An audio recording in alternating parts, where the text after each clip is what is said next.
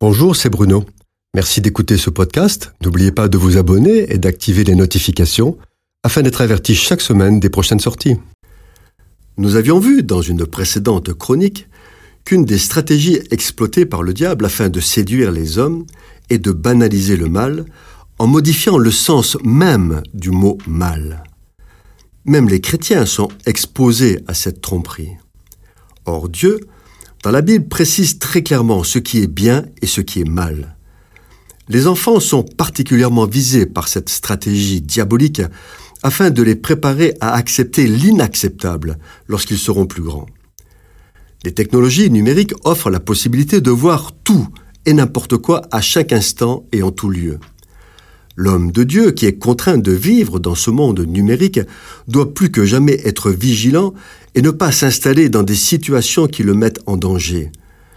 Il doit le faire parce que les pensées se construisent à partir des sens, plus particulièrement à partir de ce que nous voyons et entendons.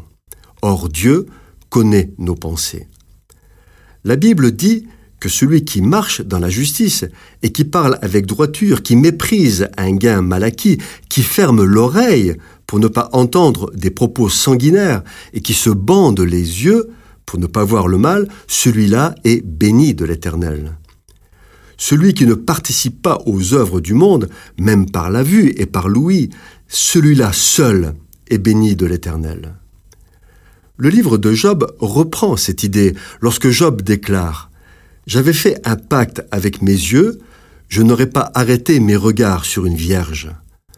Il se mettait en situation de ne pas être tenté, ayant compris que la convoitise qui conduit au péché vient premièrement de ce que l'on voit. Dans le monde cinématographique et finalement dans la société, les relations sexuelles de toute nature et l'adultère sont banalisés et devenus tellement familiers qu'ils ne choquent plus grand monde. Les jeunes sont particulièrement touchés par ce phénomène déjà parce qu'ils n'ont pas la maturité spirituelle et aussi parce qu'ils sont la cible prioritaire des marchands peu scrupuleux et avides de gains, j'ai nommé les médias. Avec YouTube, on atteint des sommets à ce sujet. Il y a du bon sur YouTube, mais noyé dans un tel bourbier de mauvaises choses, de faux docteurs, de fake news, de fausses théories qu'il est difficile de séparer le bon grain de l'ivraie. Et l'aspect le plus noir de YouTube s'exprime à travers des vidéos qui sont vues des millions de fois, accessibles à tous et qui ne sont ni plus ni moins que les nouveaux jeux du cirque. Des scènes réelles d'accidents, d'écrasements, de catastrophes et même de morts en direct font spectacle.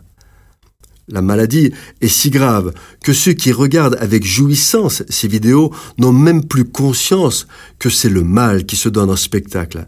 Ils souillent leur âme, le mal est banalisé. Quand nous sommes devant un écran, et pour savoir ce qui est juste de regarder, posons-nous cette question. Et si Jésus était avec moi, est-ce qu'il regarderait ce que je regarde? Cette chronique vous a été proposée par Bruno Oldani et Jacques Cudeville.